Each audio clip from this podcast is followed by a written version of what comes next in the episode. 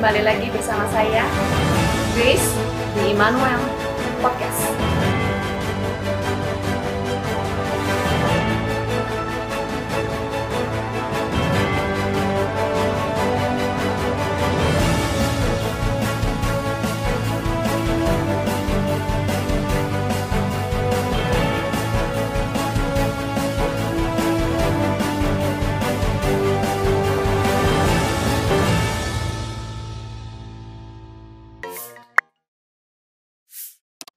Sobat Immanuel, kembali lagi bersama saya Grace di Immanuel Podcast. Kali ini saya ditemenin oleh dokter ganteng, eh, luar biasa. eh, dia adalah eh, seorang ahli tentu saja dalam topik yang akan kita bicarakan saat ini. Batu, oh batu. Ya, maksudnya bukan batu akik, bukan batu berlian atau permata, tapi batu di dalam tubuh kita. Salah satunya adalah di ginjal dan salurannya. Oleh karena itu, eh, langsung saja. Halo dokter, kita sapa dokter Vijay, Ya. SPU, konsultan. Sudah doktor lagi Belum. beliau. Belum. Belum? Belum. Oh. ya dok, dari dokter Bambang, dokter sudah doktor nih. ya. Dok, kita mau ngomongin tentang batu ginjal ya dok. Eh, dan biasanya seringnya batu, eh, apa namanya, keluhannya adalah eh, nyeri pinggang kayaknya dok. Kalau saya misalnya jaga atau eh, praktek gitu, pasien suka eh, mengeluhkan nyeri pinggang dan di mereka akan bertanya, "Eh, dokter ini ginjal saya masalah atau enggak? Hmm. Ya, kayak saraf kejepit atau misalnya itu itu eh, atau mungkin eh, encok atau otot atau apa dia nggak tak nggak concern dia mereka juga concern tentang ini dok Eh, saya ginjal saya masalah nggak ya dokter nah eh, sebenarnya yang benar tuh gimana dok kita mau tahu gitu ya eh, ya sobat Immanuel mau tahu lebih lanjut tentang batu ginjal dan kesehatan ginjal dokter ya apa sih sebenarnya eh, batu ginjal itu dok Oke, terima kasih Dr. Grace. Ya. Selamat pagi semua pendengar podcast. Jadi kalau kita bicara batu ginjal, kita Ya. harus melihat dari secara garis besarnya Iya, dulu. iya. Jadi itu dimasukkan dalam kelompok yang disebut batu saluran kemih. oh ya Jadi yang, di- yang disebut dengan batu saluran kemih adalah batu yang terbentuk di sepanjang saluran kemih yang meliputi mulai dari ginjal, iya kemudian ureter, iya kemudian ada kandung kemih dan dari kandung kemih keluar itu ada organ namanya uretra. Iya. Nah, jadi kalau batu yang terletak pada saluran kemih tersebut kita kelompokkan ke dalam batu saluran kemih. Batu saluran Nah, sekarang kemih. kita lebih terfokus ke batu ginjal. Iya. Jadi artinya adalah batu yang terbentuk di ginjal. iya Hmm. Nah, dan di dalam ginjal juga ini ada ruangan-ruangan Oh. Yang disebut dengan eh, bahasa medis itu kaliks. Jadi Iya, seperti iya. kamar-kamar ruangan. Oh, ya, jadi iya, iya. ada batu yang hanya terbentuk di satu ruangan saja. Hmm, Ada juga batu yang terbentuk di lebih dari satu ruangan. Bahkan ada batu ginjal yang isinya terbentuk bisa pada seluruh ruangan. Oh. Jadi mencetak seluruh ruangan di ginjal. Oh, ada gitu. Ada. Dokter pernah ketemu kasusnya? Ada banyak kita banyak kasus Oh, banyak gitu? Iya. Jadi seluruh ruangan di ginjal atau seluruh kaliksnya yang tadi dokter bilang Betul, ada batunya. Dia Iya, dok. disebutnya bahasa awamnya batu cetak karena dia mencetak seluruh ginjal. Seperti itu. Batu cetak gitu. Iya, kita Oh, bilangnya iya, ini iya. batu cetak Iya, atau iya, batu iya, tanduk dok. rusa. Karena Oh. ruangan-ruangannya itu kalau menyatu batunya itu bentuknya seperti tanduk, tanduk rusa. Jadi bisa dibayangkan eh, betapa besarnya batu tersebut. Iya, iya, iya, dok. Gitu, Ah, ya. Oke. Nah, dokter, gejalanya apa tuh, dok? Nah, untuk gejala Mungkin tadi. kita bagi secara sederhana menjadi dua bagian besar aja dulu. Oke, ya. Ada batu ginjal itu bisa tidak bergejala. Ya, jadi tidak ada simptom. Oh. Dan ini umumnya ditemukan pada mereka-mereka yang rutin melakukan general check up contohnya. Oh. Itu mulai banyak sekarang seperti itu. Oh iya. Nah, kemudian ada lagi kelompok eh, mereka-mereka yang mempunyai batu saluran kemih atau batu ginjal yang mempunyai gejala. Iya, Nah, iya, sekarang gejala-gejala apa saja yang bisa timbul? Iya. Ya, yang paling banyak itu eh, pertama adalah nyeri pinggang. Oh, Ya, Jadi nyeri, benar ya? Jadi pinggang juga nyeri bisa salah pinggang, satunya ya, dok? betul. Iya. Kemudian pasien juga bisa datang dengan keluhan kencing berdarah. Itu juga Hmm. bisa menjadi salah satu kelompok gejala. Iya. Kemudian kalau dia berlanjut, eh, dia bisa menyebabkan eh, infeksi, Iya. yaitu salah satu tandanya itu di samping nyeri dia bisa ada demam, Oh. ya. Kemudian buang air kecilnya yang tadinya berdarah bisa juga buang air kecilnya menjadi keruh, hmm, hmm. dan kemudian kalau sudah terlalu berkelanjutan dan menyebabkan gangguan fungsi ginjal, Iya. timbul gejala-gejala akibat daripada gangguan fungsi ginjal seperti lemah badan, ya, buang Oh. air kecil yang kok makin lama makin sedikit. Itu Iya. merupakan beberapa kelompok Ya, gejala. mungkin bengkak-bengkak gitu ya dok ya? Ya, Iya, itu iya, iya, bisa. iya, iya, iya. Oh gitu dok. Tapi dokter yang tadi semua yang dokter bilang itu bisa diobatin ya dok? Ya, jadi kalau kita bicaranya tata laksana, ya, jadi kalau Mm-mm. tadi saya sebutkan di awal yang tidak bergejala, Mm-mm. Itu ada tata laksana tersendiri. Mm-mm. Kemudian kalau mereka yang masuk dalam kelompok bergejala, tentu ada tata laksananya. Ya, Jadi kalau Oh. pasien dengan keluhan nyeri pinggang, tentu Iya. tata laksananya salah satunya pemberian anti nyeri. Iya. Ya, kemudian nanti setelah nyeri teratasi, tentu kita harus melakukan telusur lebih lanjut. Ya, untuk membuktikan apakah betul ada Iya. batu ginjal atau Iya, tidak. iya. Kemudian letaknya di mana di dalam ginjal Mm-mm. tersebut dan yang tidak kalah penting adalah ukuran dari batu tersebut. Oh. Ya, dan batu itu bisa batu yang sifatnya menyumbat, bisa tidak menyumbat ginjal. Ya, Hmm. Jadi kalau dia menyumbat ginjal, tentu Iya. otomatis akan menyebabkan pembengkakan ginjal. Hmm. Nah, kalau batu yang tidak menyumbat ginjal, ya dia tidak akan menyebabkan pembengkakan ginjal. Iya, Sehingga iya. masing-masing mempunyai tata laksana tersendiri. Oh beda-beda ya. Kalau Ya. tata laksananya bisa panjang ini ya. Mungkin Ya. 15 menit nggak cukup ya dok ya? Ya. Ya oke dok. Jadi bicara tadi tentang eh, batu ginjal, thank you. Tadi udah lebih spesifik lagi. Jadi ada tempat-tempat. Terus dari dokter bilang, eh, jadi nggak hanya di ginjal saja ya. Tadi batu saluran kemih itu. Hmm. Terus ada yang bergejala, ada yang tidak bergejala. Mungkin yang tidak bergejala ketahuannya tadi dokter bilang general Ya. check up atau medical check up ya dok ya. Ya. Itu terus udahnya tadi juga dokter eh, apa namanya? Nah satu lagi dok nanya walaupun agak lon- loncat lagi ke awal nih sebenarnya kenapa sih dok bisa ada batu di dalam Oke. Jadi saluran eh, kemih kita itu kenapa sih dok? Jadi kalau dibilang eh, Indonesia itu merupakan salah satu negara yang disebut bagian dari rantai batu dunia. Kenapa? Karena kita berada di negara tropis. Ya, jadi Jadi- eh, semua negara yang masuk ke dalam negara tropis, Tropis. itu mempunyai insidensi batu saluran kemih yang cukup tinggi dibandingkan negara non tropis. Kenapa Ya. dok? Nah, jadi ini hubungannya dengan eh, kalau tropis kan tentu banyak penguapan ya. Iya iya. Jadi teori dasar yang sampai sekarang masih dipegang itu Iya. yang disebut dengan teori supersaturasi lah. Oh Nah, jadi bayangkan kalau supersaturasi istilahnya kalau misalkan kita ini Iya. adalah ion-ion atau uh, partikel-partikel dan lingkungan sekitarnya adalah pelarutnya. Iya, Jadi iya. pada kondisi supersaturasi itu pelarutnya berkurang. Sehingga Hmm. kitanya sebagai partikel-partikel kecil ini akan saling nempel. menempel Oh, dan iya. ikatannya makin kuat. Nah, Hmm. itu yang disebut salah satu eh, yang disebut dengan teori Iya. supersaturasi. Sebenarnya antara partikel satu dengan partikel lain ini punya penghambat supaya jangan melekat satu dengan lain. Sebenarnya. Ada ya, tapi karena keseimbangan yang terganggu Iya. yang disebut dengan supersaturasi, nah itu terbentuklah batu. Nah, Hmm. negara tropis ini eh, penyebab supersaturasi ini lebih cepat terjadi. Oh. Jadi kalau sekarang seperti sekarang ini udara sangat panas, Iya. nah, itu menyebabkan jumlah cairan akan berkurang sehingga mempercepat yang disebut dengan super, kondisi supersaturasi. Jadi Oh. itulah dasar teori pembentukan batu. Iya, Ya, iya, iya. di samping itu juga tentu kembali lagi dengan pola hidup. Oh, Ya, jadi ya, pa- dok. mereka-mereka yang kurang makan sayur buah, kurang minum, ya kalau kita bicara kurang minum, target minumnya gimana sih? Nah, jadi kita selalu menganjurkan pada mereka yang masih baik fungsi ginjalnya harus minum sampai target output atau air kencingnya itu kurang lebih 2 liter per hari. Harus dihitung dok. Nah, Harus diukur. Kisaran kurang lebih kalau bisa diukur. Nah, gitu. Jadi karena suka ada pertanyaan berapa banyak harus minum.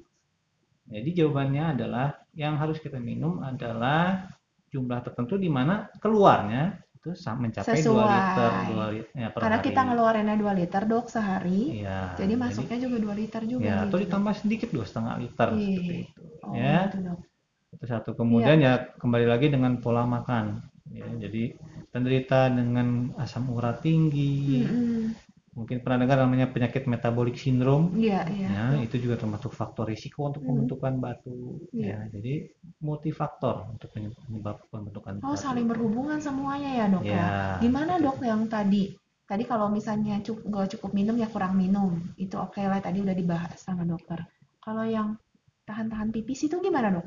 Ya, kalau kalau gini, kalau kita bicara menahan buang air kecil, Hmm. eh, itu penyebab Eh, terbentuknya bukan di batu ginjal, tapi batu di saluran kencing bagian bawah yang paling sering. Oh. Karena apa? Karena air kencingnya itu dia lama transit di suatu tempat, sehingga lama kelamaan kondisi di situ juga seperti mengalami supersaturasi. Oh iya, ada endapan-endapan gitu Nah, maksudnya sehingga dok. dia lama kelamaan akan saling menempel, mengeras, sehingga terbentuk batu.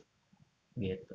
Dan kalau untuk kita bicara di ginjal, eh, teori adanya suatu sumbatan, Iya dok. ya, misalkan dia pernah mengalami suatu operasi saluran kencing sebelumnya atau iya. kelainan bawaan dari kecil yang menyebabkan Hmm. aliran dari ginjalnya tidak lancar, Iya, iya. nah, itu menjadi seperti seolah-olah menahan kencing di ginjal Hmm. sehingga lama kelamaan juga terbentuk endapan-endapan di ginjal seperti itu. Jadi prinsipnya kalau ada aliran yang tidak lancar itu bisa menjadi faktor risiko juga untuk Iya. terbentuknya suatu batu. Nah. Gitu. Selain se- tadi dokter bilang batu itu bisa diatasi. Tergantung tadi gejalanya, juga Iya. penyebabnya, letaknya di mana, ukurannya berapa besar ya dok ya. Betul. Nah, terus tadi juga dokter udah bilang ada obatnya, anti nyeri juga mungkin anti anti infeksi tadi dokter Iya, bilang. Nah, kalau misalnya prosedur tindakan ya dok, apakah ada tindakan tertentu atau harus dioperasi gitu semua dokter? Ya, Iya, Pak. Iya. oke. Gimana dok? Jadi eh, untuk tata laksana batu itu memang ada indikasi Iya. kapan seseorang dengan batu ginjal harus ditata Iya, laksana. iya, iya. Ya, karena ada tadi saya sebut di awal pasien yang tidak Iya, bergejala, iya, ternyata setelah ditelusuri batunya kecil, iya. tidak menyumbat, tidak ada infeksi, itu ada tempatnya kita melakukan observasi dengan Iya. perubahan pola makan, pola hidup.